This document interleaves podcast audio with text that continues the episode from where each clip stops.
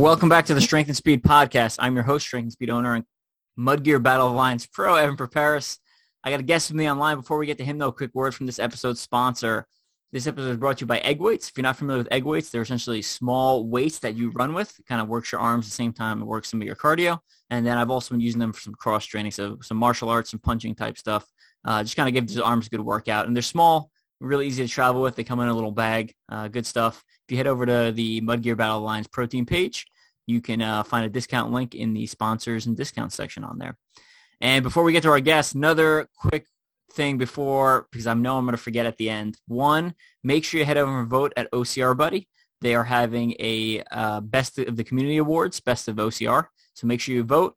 There's a small race series. You know, definitely give Battle of the Lions a shout out on there. And then for the Eastern Hemisphere race, definitely give Hannibal Race a shout out. Uh, give them a vote, please, because they have been a big supporter of Strength and Speed. They've been a big supporter of, you know, O C R World Championships and one of the only qualifiers in the Middle East. So definitely head over and vote for Hannibal Race. And then finally, uh, Mythic Race, head over and like their page. They're doing a contest right now where you make a donation to a charity, and then you get entered to win an O C R Dream Pass. It's like ten different races or something insane. Um, so you can donate, you know, it's like five bucks or something, and then you have a shot at winning some insane number of entries to races in uh, twenty twenty-two. So definitely check that out. It's for a good cause. All right, let's bring on our guest. I've had him on the podcast once before. He's an Army Ranger, uh, his good friend, now a official world champion because he just won Spartan Ultra World Championships twenty-four. Marco Dett, welcome back. Hey, thanks, Evan. Thanks for having me back.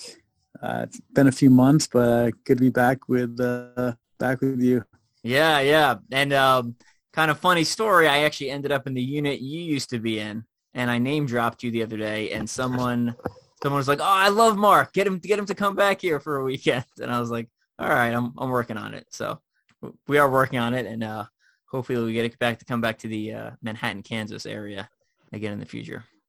So we're going to be talking about Spartan Ultra World Championships, and we will also be talking about the Spartan World Championships. So a little cold weather mountain running, and then a little hot weather sand running. So let's start off with the Spartan Ultra World Championships. So tell me a little bit about uh, how that event went and kind of what your thoughts were uh, going into it and how it actually showed panned out.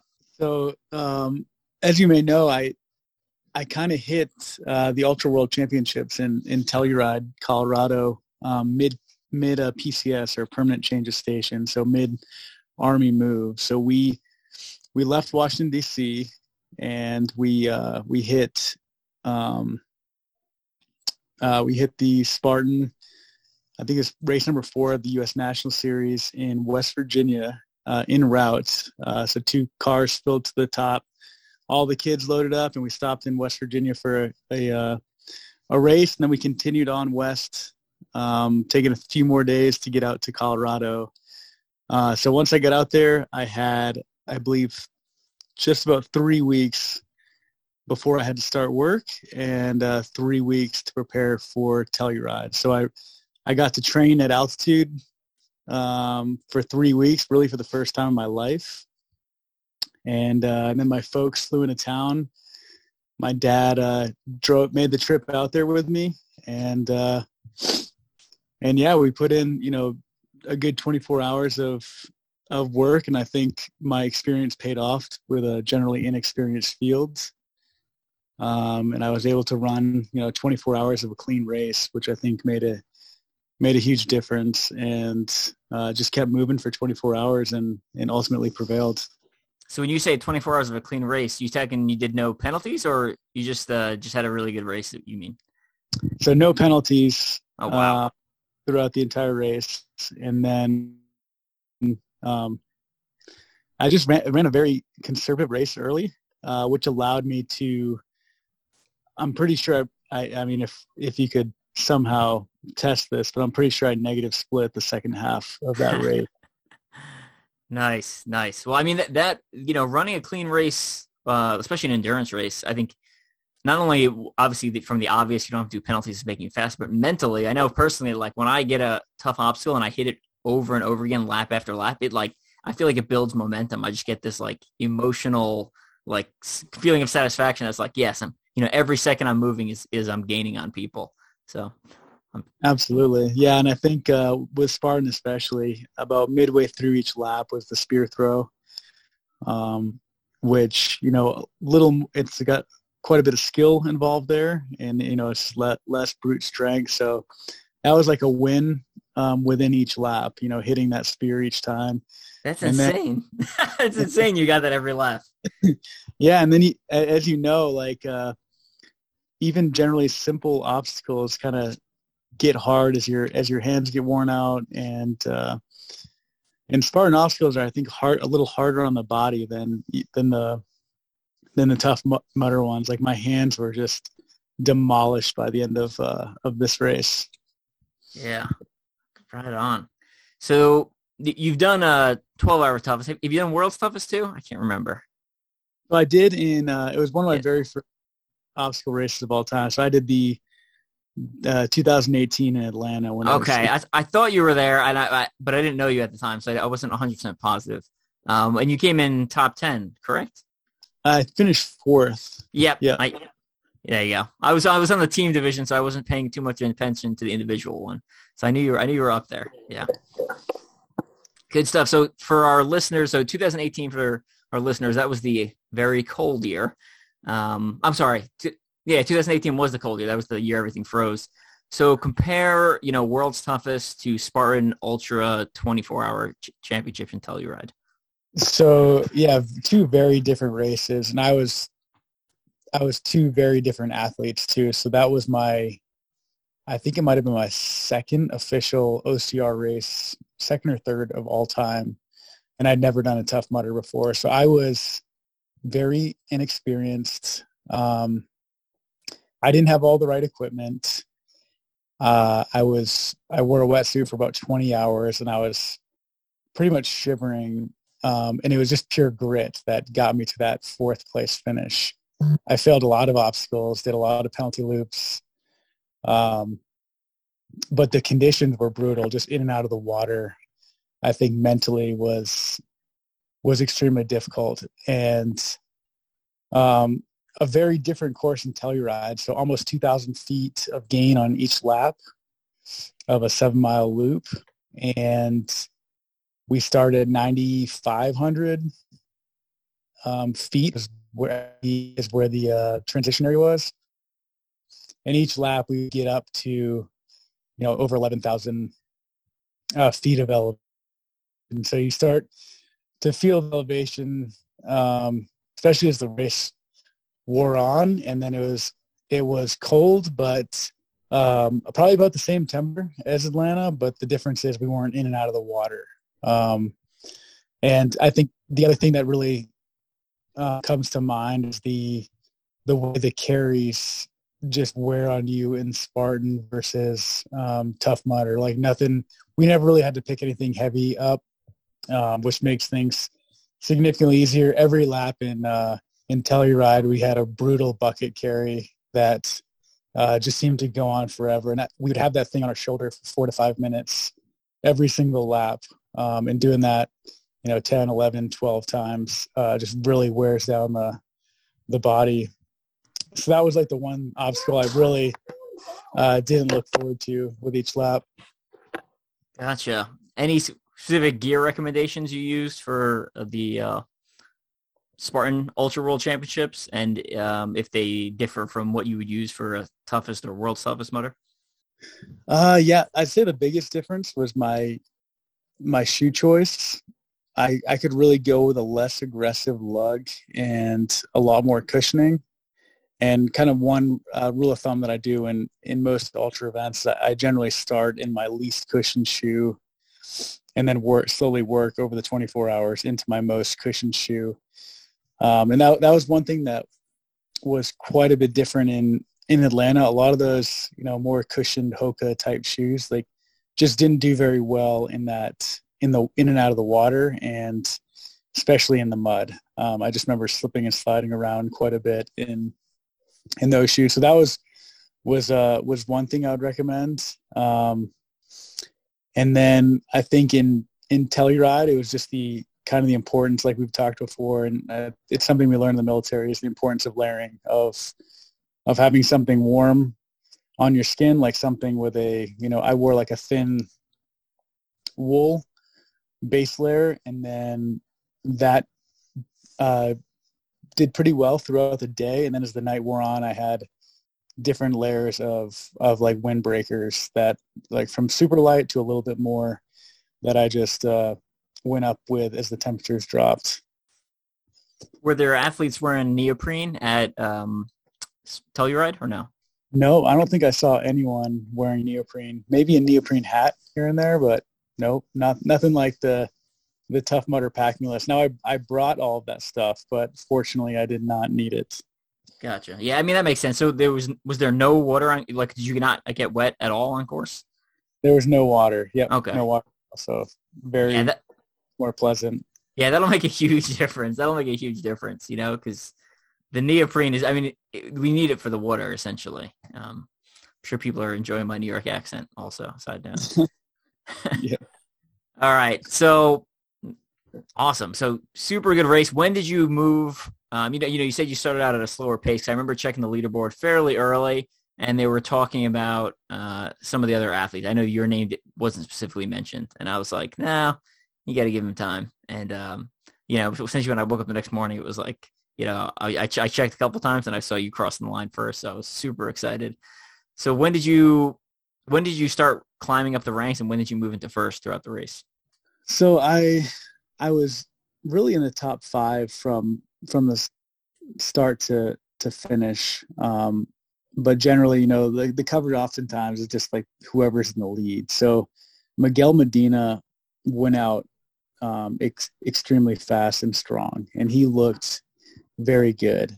Um, and I just, you know, kept telling myself, I got to find that pace that I can sustain throughout. This is, is a, you know, this isn't a twelve hour race. This is a twenty-four hour race. And I'd say about lap three, I ended up um, linking up with a, a good buddy of mine, Tyler Veerman. And we just happened to kind of come out of the transition area at the same time, I think on lap two or three. And uh, just got chatting and got in, got into a rhythm, and the two of us kind of started picking up, uh, like we picked up uh, whoever's in third place, probably by lap four, uh, moved into second not too long after. And then we had a, we were still back about twenty to thirty minutes on Miguel, who was just laying down an incredible pace. And uh, mm-hmm. I told Tyler that let's make our move in the night, and so just to stay comfortable, if he can maintain that and hold us off, then he one hundred percent deserves to win, but let's work together. And Tyler and I stayed together for, I mean, heck, the next like eighteen hours. Oh wow.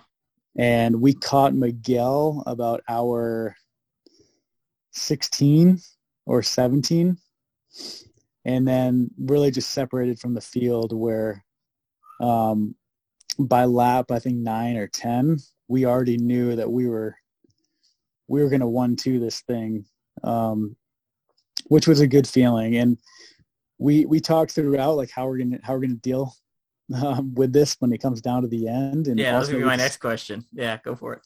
Yeah, we decided that um, we'll go until we realize that um, we're going to have one lap left. And as we come into the transition area, Um, it's just game on for that last lap. So that was the kind of the plan we, we devised, I'd say, but on like lap six, probably to eight, somewhere in there. And, uh, and then it just, things kind of just didn't really play out that way. Um, I'm sure Spartan was really hoping for that. Um, but I ended up in, ending up being the only one to do the, the final lap twelve. So kind of oh, anti-climatic, if you if you will. Yeah, yeah, gotcha. And did you know that he had not gone out for another lap, or, yes. or wasn't going to make lap, it to the next lap? Right on lap ten, I was like, "All right, man, we got one more lap together, and then we're gonna, you know, uh, we're gonna go all out." And and uh, Tyler's like, "I don't know, I, I might have just one more left in me." Oh um, wow. Yeah. Like looking at the watch, I, I was like, man, we, we definitely have time for two. And he, he was kind of at the point, um, like physically he was extremely strong. Um, but he, he'd never been here. He'd never done a twenty-four hour race. And I think he was like, he had met his goals. Yeah. Uh, gotcha. To that point, he's, he'd gone farther than he'd ever gone. Um, you know, second place was locked up.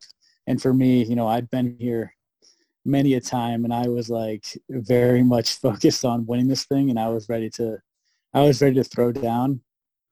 Um, so on lap eleven, with probably about a mile or so left on the lap, um, we're chatting, and I said, are you, are you one hundred percent committed to, you know, finishing after this lap?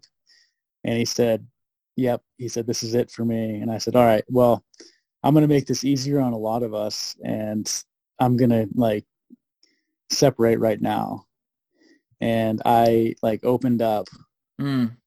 came into the transition area, and I didn't even transition. I just kept going. Told my wife if I wanted, uh, my watch had died. I said, I want my watch. I want my other watch, and I want uh, a pair of running gloves, because I was wearing like some thick, um, thick work gloves I'd been wearing through the night.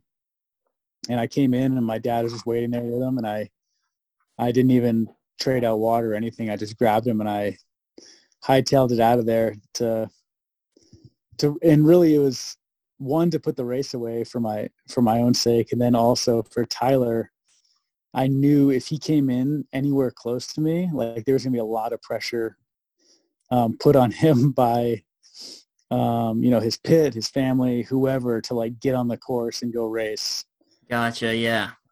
That's so interesting. I, yeah. I just tried to put it away. Like, um, right there at the end of lap eleven, I was able to get a couple minutes on him, and I knew if he had a change of heart or they forced him back out there, like he wasn't able to to close that gap. Interesting. Yeah, that's a great story. Yeah, I had not heard that. I was not tracking that. Super interesting. Um, yeah, you mentioned kind of, you know, setting out your goals, and then you felt like, he, I guess he felt like he had accomplished them. So, he, you know, parts of his brain essentially start turning off. And uh, for some of our listeners, for um, for me, for Tough Mudder, World's Toughest Mudder this year, it was the first time I went to the race, not thinking of it as a twenty-four hour race, but thinking of it as a twenty-five and a half hour race. And that helped me, I know mentally made it a lot easier, because I was like, no, it's a twenty-five and a half hour race, because that's how much extra room you, playroom you have at the end.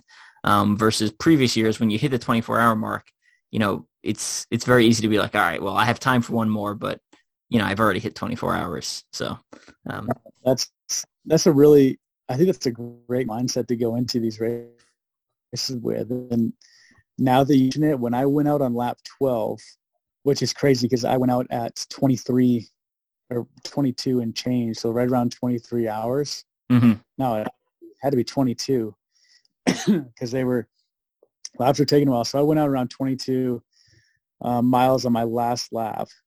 And I came in just right at just over twenty-four hours for my final time. But on that last lap, I saw two people. That's it. Yeah. I think a lot of people, you know, they, I mean, it was a very difficult race, but, uh, you know, we had the same thing. We had, you know, that additional hour, hour and a half on the back end. Um, and it was, it was kind of funny. About two miles into the lap, I caught up to an older gentleman, and, uh, I said something to like, I'm glad to see, glad to see you out here. And he just, uh, like he said, hey, I signed up for a, a twenty-four hour race, not a twenty-two hour race. I thought that, I thought that was awesome, but it was me, that older gentleman. And then, uh, Josh Fiore, who needed the eleventh lap. It was his eleventh lap. He needed one more to, to, uh, lock up that third podium spot. Gotcha. Which was wild. Yeah. So I think most of us do go in with that twenty-four hour mindset, and maybe it is better to go in with that, uh, a twenty-five hour. Yeah. Yeah. I, I thought it was mentally, um, as we approached the twenty-four hour mark, uh, mentally, I felt much better. Cause I was like, well, no, I have, I know I have time for two more laps at this point, you know, um, you know, I, I don't remember what the time was, whatever, but you know, yeah, it just, it made the decision to go out again easier. Um, you know, even though I had, because there, you know, in Tough Mudder, once it's like after eight a.m. or something, you essentially, you can stop and be considered an official finisher. So, right. All right. So that's Spartan Ultra World Championships. Um, again, congrats Super awesome. Thank you. Let's talk about, switch to the other side of the spectrum. You got to go to Abu Dhabi for the Spartan World Championships held in the Middle East this year, which I was um, very tempted to go to. Uh, and it, it almost happened, but uh, didn't quite didn't quite pan out that way. So tell me a little bit about that experience. So I had a, a five weeks post uh, Telluride to get ready for um, Abu Dhabi, and I, I honestly didn't know I was going to be able to get to Abu Dhabi until um, the day before Thanksgiving, and I w- so on a Wednesday night I found out, and I flew out early the next week. Um, so just I found it a few days before I flew. And that, um, that was a military holdup, right? They were uh, you were waiting for something to get approved, correct? So currently, uh, there is no uh, uh, personal travel allowed into the CENTCOM area of responsibility right now. Oh my goodness! I needed a, an exception to policy, uh, and it just so happened that uh, when I looked up who was the approving authority for the trip, it was a mentor of mine for, who I knew from actually from back my time at Fort Riley. Um, so I was able to reach out straight to him, and he signed it immediately, whereas this was taking three to four weeks, um, with most of them being denied at this point. So I was I was very fortunate. Um, but coming out of Telluride, you know, a twenty-four hour race beats you down uh, pretty good. And uh, the Army beats you down pretty good, too. So I finished the uh, race in Telluride, uh, went to the award ceremony that night, and the next day I drove back, and I signed in to Fort Carson the next day. Nice. So, um, and my welcome to Fort Carson was a nice little three-week field problem, uh, field exercise, um with really two of those weeks being very um, intense, where I was on the, I was working reverse cycle. So I was working a, generally like a seven p.m. to a ten a.m. Uh, each day for two weeks. So on one hand, not ideal for any type of preparation to get ready to go race in the desert. Um, however, it forced me to kind of recover and take the two weeks off. I think I ran, I think I was able to sneak in about twenty mile weeks. Um, those next uh, two out of the next three weeks after um, Telluride. So I, I recu- recovered pretty well, but then I only had two weeks to get ready for uh, um, really two good solid training weeks before I had to, you know, taper down to the, uh, to the race. So I, I did a, I think I did a forty mile week and a fifty mile week. And that's, that's the preparation I had. And I went to work on uh Tuesday morning, um, and left immediately from work and flew to Chicago. Uh, Tuesday, I think I left, yeah, Tuesday afternoon. And then I flew out of Chicago into Turkey, and then uh, from Turkey I flew into uh, the U A E, and I arrived actually Thursday morning. So I leave Tuesday from the States, arrive Thursday morning, and the race was on Friday, which was not ideal. Um, so I get in, I get in early morning on uh, Uh, Thursday, I get a few hours of sleep in the hotel in Abu Dhabi, and then we have about a two and a half to three hour drive out to the venue, which was in, you know, the sand dunes. So uh, seven, quick question, years. You know, like when, so I haven't been to Abu Dhabi, I've been to Dubai, but basically du- Dubai, there's the city, and you literally drive to the city limits, and there's just sand dunes. So why was the race two hours outside of Abu Dhabi instead of like ten minutes outside of Abu Dhabi? I guess that's what I didn't understand. Like, what was special about that piece of land? Can that's you, could you tell? So we, we were saying that the entire drive out, like, why couldn't we just have the race here? Um, but once we got to the venue, we could see, I mean, it was got the, uh, the Moreeb Dune, which is the largest dune in uh, the U A E, was really like the focal point of the race. So we we ran up it and down it uh, during the race, and that's kind of that that epic photo. Ah, okay. With the spear throw with the monster dune in the background. Um, so there were some just like gnarly, gnarly uh, sand dune climbs that, that we had had that I'd never done anything like in my life. Um, so I think they just wanted that, that really like, um, you know, monumental or like yeah. epic hill in the race.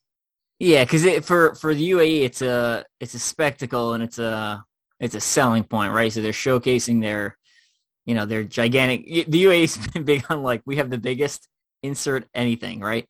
You know, Dubai has the tallest tower. They have the largest pane of glass in their aquarium indoors. They have an indoor ski mountain, right? They're, um, you know, it's, it's part of their, their allure uh, for their tourist uh, business. Gotcha. Yeah. And I think they also had the, the largest like sand dune rally of all time the night before the race. Ah, Ah, gotcha. So we happened to, the race happened to fall on the, like the fiftieth anniversary of the unification of the Emirates. So for them oh, you know, cool. be, to become the U A E.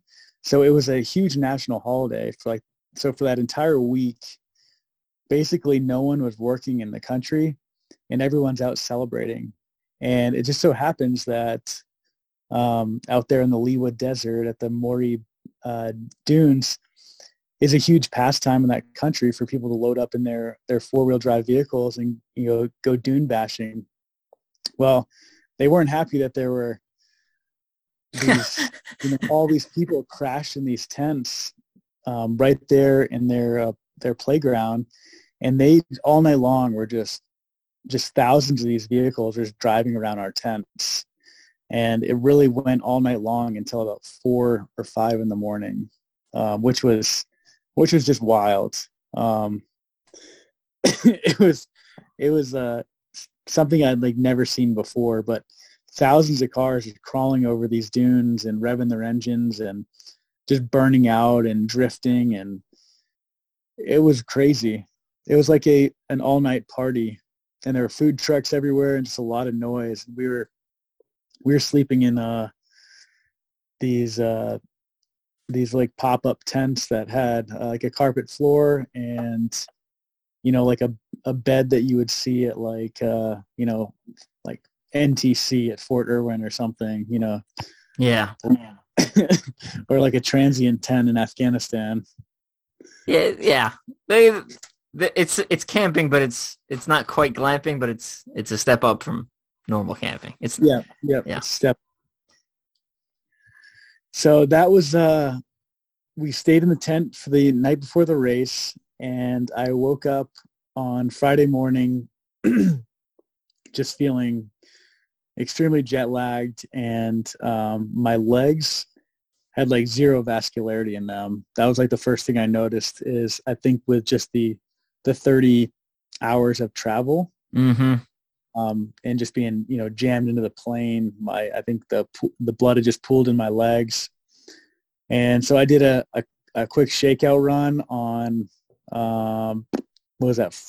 Yeah, Thursday evening, and then again on Friday morning before the race, and just testing out all the different equipment, and I soon realized that I was not prepared with the right equipment for this race, um, most notably being. Your standard gaiter uh, was not going to be enough in this in this fine sand. So, um, since we were racing Friday afternoon, I took, I did the best I could. I took duct tape and my uh, my standard gaiter, and I tried to sandproof my my shoe as much as possible, and tape my gaiter to my shoe, uh, which.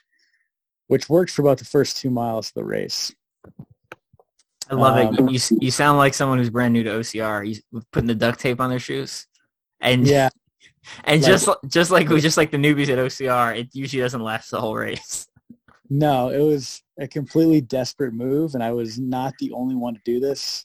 Um, but it was very evident who had been there for weeks, or who had been there for at least a week to train mm. um, in this in this terrain. So the gaiters that I used, I had I had used out here in some in very sandy areas where I could submerge my entire foot, and I was having no issues. And it was the sand was coarse enough that it wouldn't penetrate um, the shoes I was wearing, um, especially with my gaiters on. However, it was so fine. It was like that moon dust. Yeah, just, Iraqi moon dust. Yep. That uh, it just found its way in. So the people who who didn't have the issue, they, for one, had uh, uh, desert gaiters, which cover your entire shoe. Uh, interesting. And just, just having a desert gaiter wasn't enough either. You then had to either hot glue gun, super glue, or sew the uh the gaiter to the shoe to make it basically like the shoe and the gaiter as one. Oh, weird. Um and that's what you see with a lot of the the guys who had been there for. So is that um, is that what Atkins had? That's what Atkins had. Yeah. Gotcha. Gotcha. Um so anyone that was there for like more than a day had had figured that out, but um duct tape was the best I could do. Yeah. So about two to three miles in, uh, the tape, you know, gets filled with, with sand and, and comes off. And we ran down a very steep dune where you end up in sand, like about up to your calf. And it was right down to the bucket carry. And right when I got to the bottom of the hill, I just knew it was going to be a long, you know, remaining ten, eleven miles. And I ran some of the most painful miles of my life wearing shoes that just felt like they were two sizes too small. Uh, the rest of the race, like I felt, I felt pretty good, uh, given the, the circumstances. And I, I kind of slowly made my way up the field and, uh, finished fourteenth in a, in a very, very deep, strong, um, international field. Yeah, I mean that's a that's a great finish. Especially, I mean, you ran the twenty-four hour race a month before. Like, like there's, it takes more than a month, especially when you're competing at that level, to really come back and uh, throw down again. So uh, that's still a great finish. I'm still I'm still impressed. That's that's phenomenal. Absolutely, yeah. It was a little disappointing because generally, um, like the Americans, we. we really dominate the, the world championship races. And I think if you look back at twenty nineteen in Tahoe, probably like there's probably twelve or thirteen or Americans in the top twenty.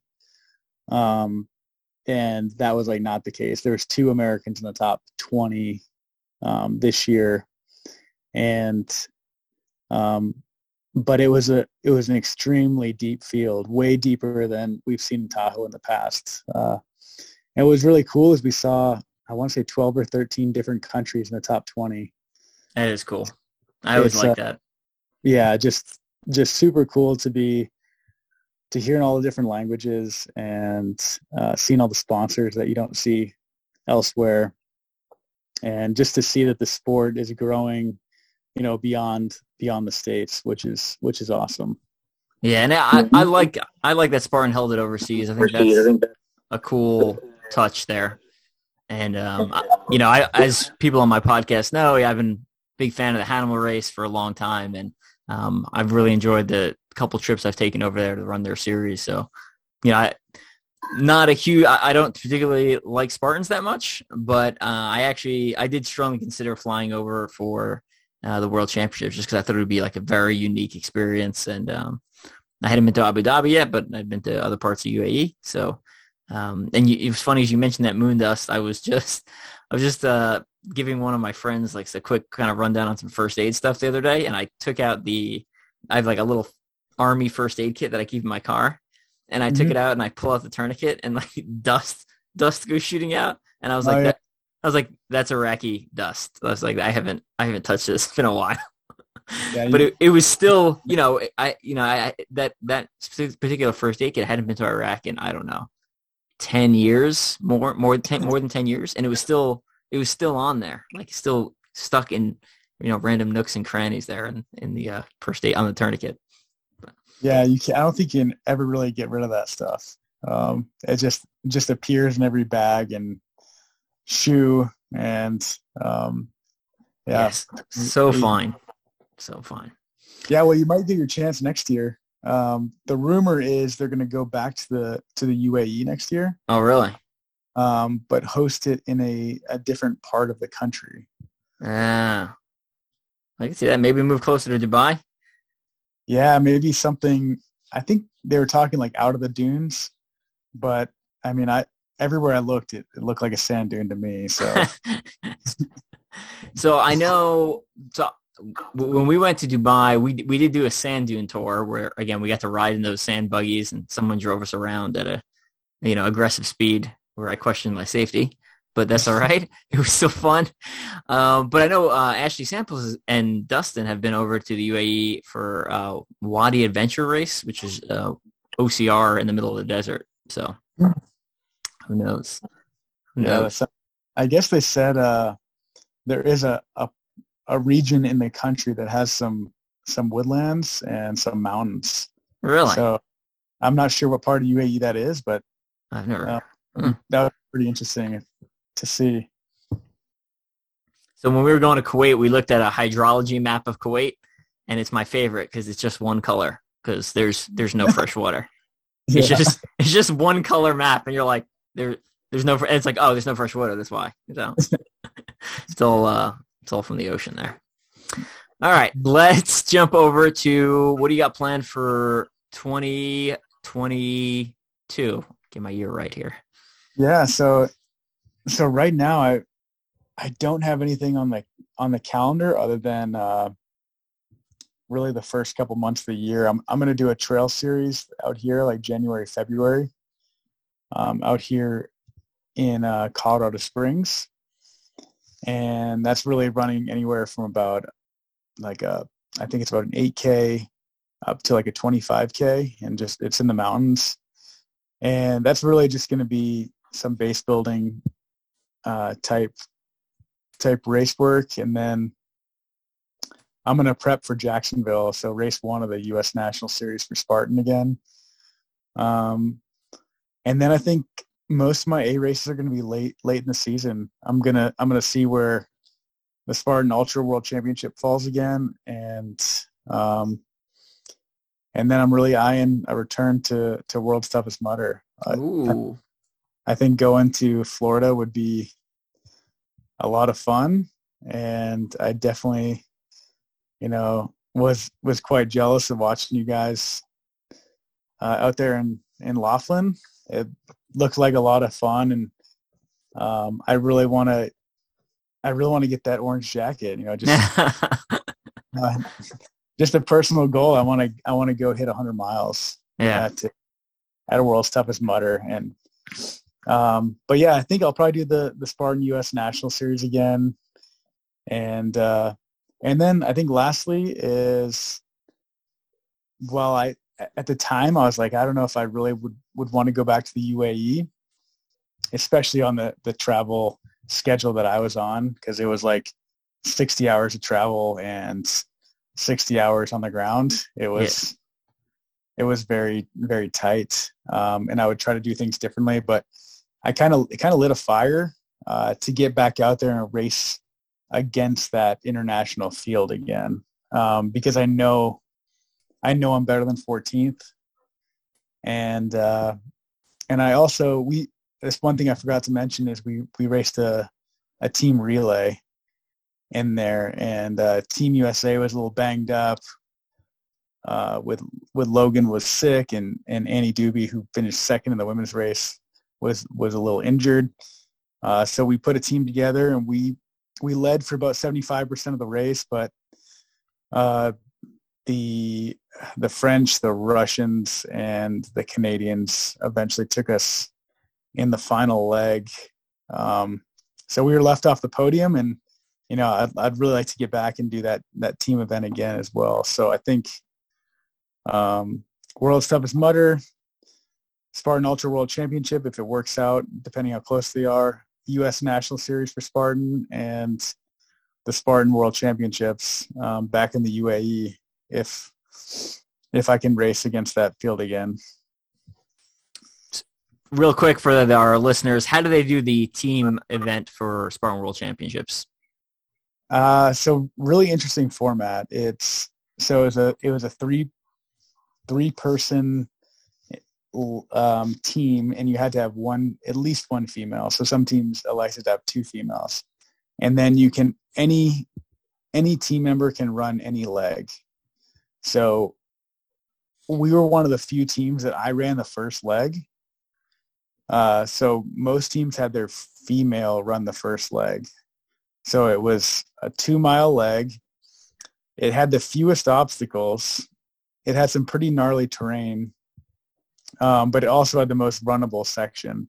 So our idea was to try to jump out to a a big enough lead in in the runnable terrain with the fewer obstacles that we could build up a, a lead and then hang on um, late. So we I ran first, and then the second leg was the longest leg, and it had the it had two carries in it. So we went with uh, with David Magida, who announced the race the day before, but he was the only one fresh. So we felt like, you know, he's got some, he's got the legs, and then he's, he's a bigger, stronger guy, so he can beast the two carries. And, uh, and then the final leg, uh, Alex Walker, she took a final leg, which had the spear throw, which she felt confident in. And it was the shortest leg. It was about one point eight miles. So, and it had like a really technical section and then a very steep descent uh, down into the final stretch. So we, like looking back, we we probably miscalculated, and I probably should have done the second leg, which was the longest leg. But uh, the way the race uh, played out is we had about a two minute and thirty or two minute and forty second lead um, after the first leg on the Canadian team, and we had I mean I think we had almost four to five minutes on on the uh the French. And after we passed off the second leg, we had about a forty second lead on the um on the who was it uh the French. Yeah. And then the uh, Russians and the Canadians weren't too far back, but they were handing off to their, you know, their, their top athletes for the last leg. And so we put out, we didn't give Alex a big enough, a big enough gap, and, and they, uh, they swallowed her up uh, in that final leg. So we led for most of the race. Um, but the, a lot of the teams closed with their strongest athletes, which, which was a tough spot to put her in. Gotcha. Well, still sounds like a fun event and a fun way to end the weekend after uh, busy, busy, very busy weekend. For for the two, both Ultra World Championships and for Spartan World Championships, did they debut anything new, right? Like, I know World's Toughest, they'll debut new, new obstacles, or this year their theme was like mashups. Did they debut anything new, or is it more like this, you know, what makes this event so special is one, the level of competition, and two, the uh, terrain and venue uh, and they're, they're using. Yeah. So really, as far as obstacles, there was nothing, there's nothing new in, in Telluride. I think they were really debuting just the something at that altitude. And yeah. That is, it, it is impressive. Yeah. And it was also like the most, I had never been out um, to that area. I knew I'd seen like Breckenridge and Vail and Aspen, kind of some of the, the more touristy areas. And I was like, man, this is beautiful. Well, Telluride just like puts those places to shame. And I, I couldn't believe it. I felt like I was in like the Swiss Alps out there. It was, the views were like nothing I'd ever seen before. It was insane. Um, and then in Abu Dhabi, it's hard to say what they had planned, because usually they do throw some wrinkles in, and they had, they had some interesting configurations on the rig, and um, and the final rig there, where it was like a uh, it was like monkey bars to to a twister to rings. Like, it, you know, it's a little bit different, but nothing, nothing crazy. Um, but, but Spartan also, their obstacles didn't make it into, into the region. They got caught at some port. Oh my goodness. And uh, they had to go like last minute, um, rent obstacles from, I think, Spartan Arabia. Um, so when, when we got on the course, the, uh, the kit was, was just like a little off. Like, uh, it was the old surfaces. So on, on like Olympus, which is the, uh, the one where you move like laterally across with like the handholds, um, which Spartans made significantly more difficult over the years, like in the States. It was like the old version where it was like less steep and it was made of wood. So really the obstacles were easier, uh, than normal for the, and everything was dry in the desert. So yeah. There, other than the, other than the spear, there's really nothing failable. Gotcha. Yeah, yeah, that's so, that's so tricky. You know, you, you hear, you see all these like international races and uh, countries going overseas, and there's just so much logistical and backside stuff that makes it a little bit of a nightmare when you're trying to do a, a race in multiple countries. Um, that uh, yeah, it, it's a lot more complicated than I think most of us take, uh, you know, at first glance realize. So absolutely, and and as a, as someone, you know, we both spent a lot of time in the. in the Middle East, I was getting, I was really entertained by speaking with some of the Spartan staff and uh, people putting, uh, putting the event together, because they, you know, things just weren't going as smoothly as possible. And, uh, you know, I just had to laugh and just, you know, yep. yeah. you chalk it up to, you know, this is, this is the Middle Eastern culture. It's the culture, man. Yeah. That's really it's funny. Different, different part of the world, but um they were laughing because uh you know just n- nothing was going off smoothly like they had planned, and I just said, like, hey, it's just, you just gotta roll with the punches. That's um, right that's right So for, for some of our listeners, I'll give you a quick example from some of the military deployments, right? So we'd be going on a raid with the Iraqi army, and uh we'd be like, all right, we're gonna meet you, or we're going on like a clearance operation. I was like, we'll meet you here tomorrow morning, zero seven, we'll step off at seven seven fifteen. And they're like they're like yes yes inshallah, which means, you know, if God wills it, right? And I'm like, no no I will be here at seven and we will step off at seven fifteen. They're like, yeah yeah God willing, God willing, we will do that. And I was like, no no no like I'm one hundred percent gonna be here, you know. And then you show up at seven and no, no one's ready, and you're like, what the fuck?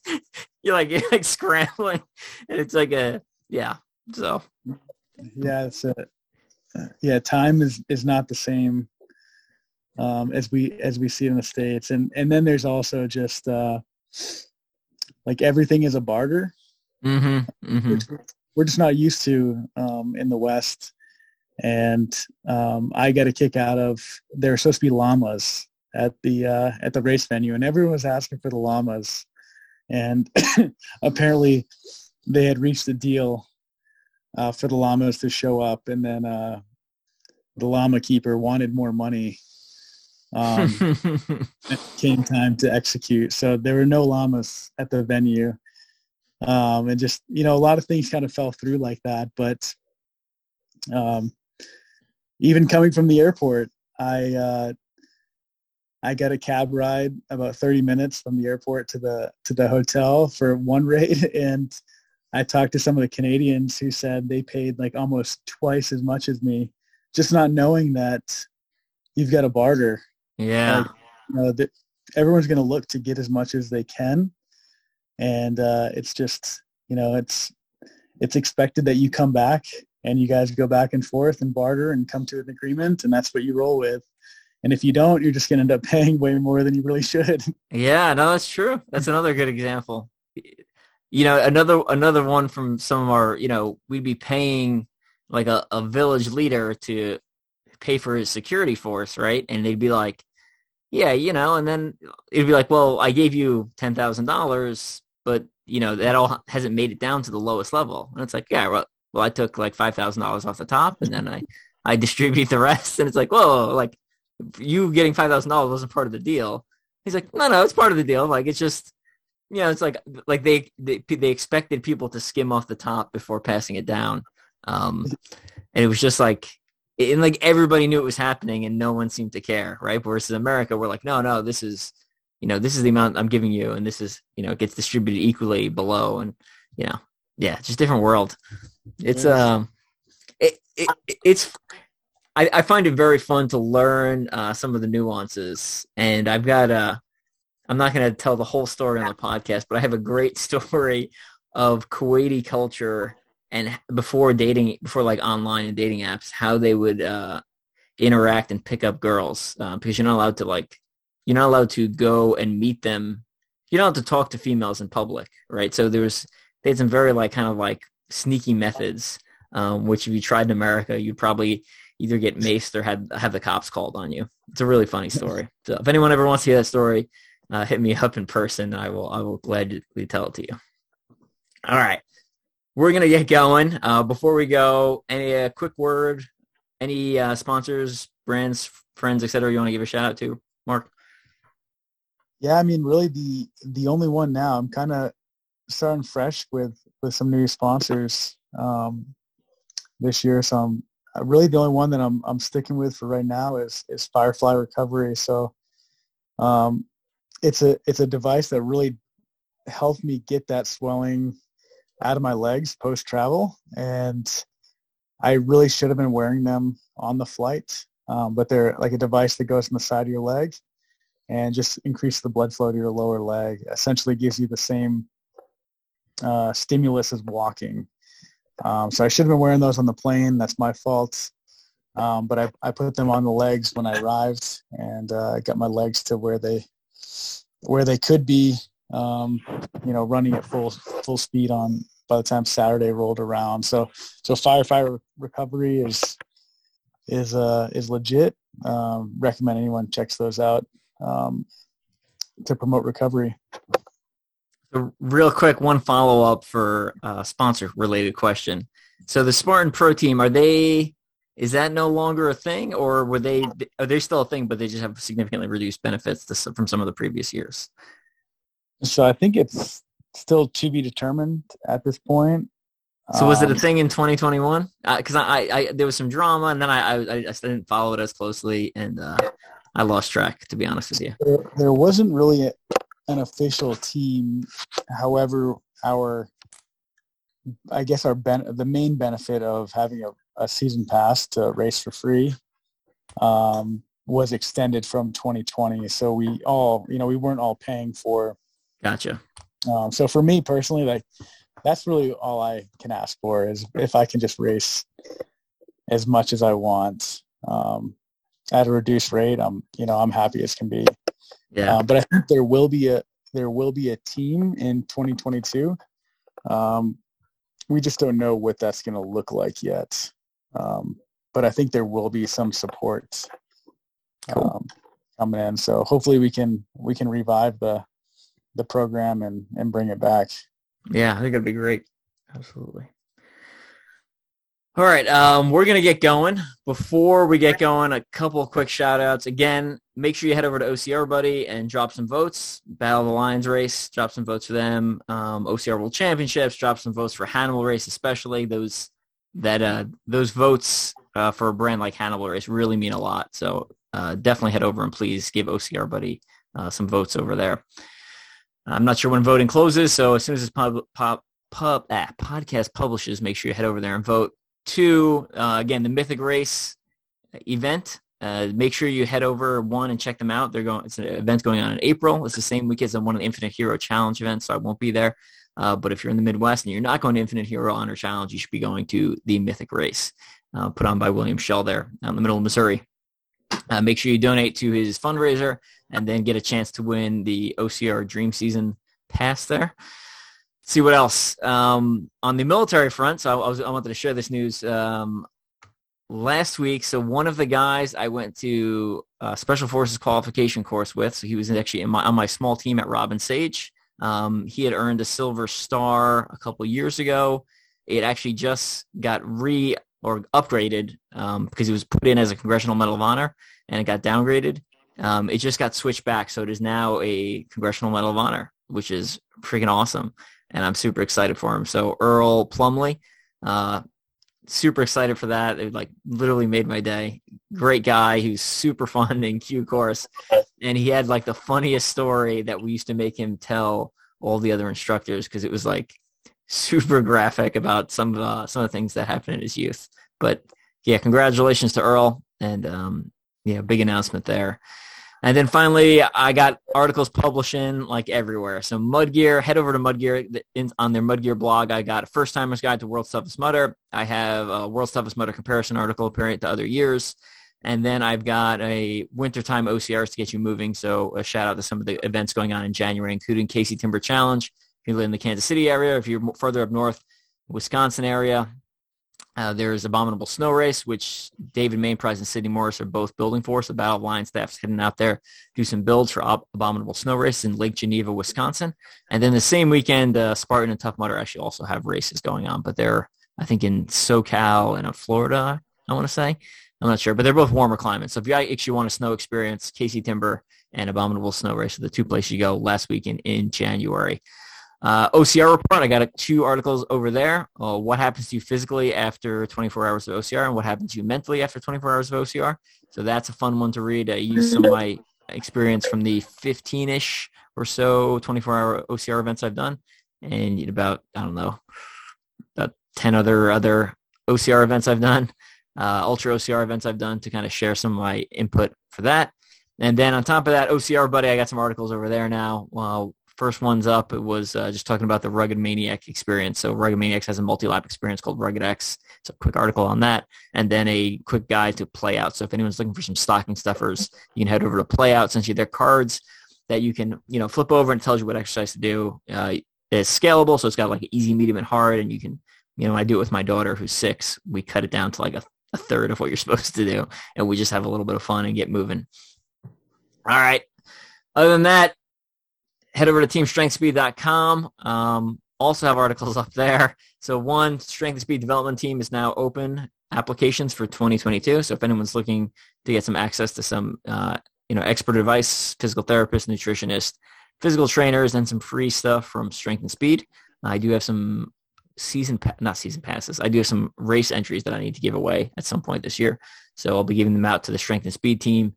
You can head over to um, our website and the blog, and there's information on how to apply through that.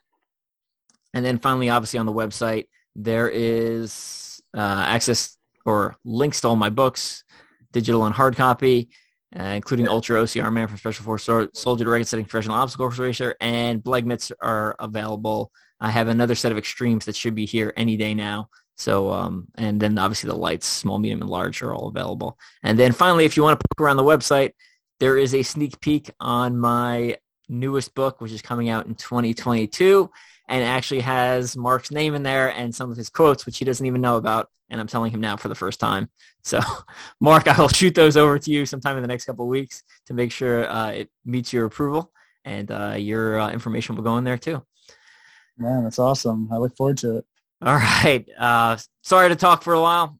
Mark, thanks again for squeezing me in, and we will uh, catch you in twenty twenty-two. Yeah, thanks again for having me. Always, always a good time. All right.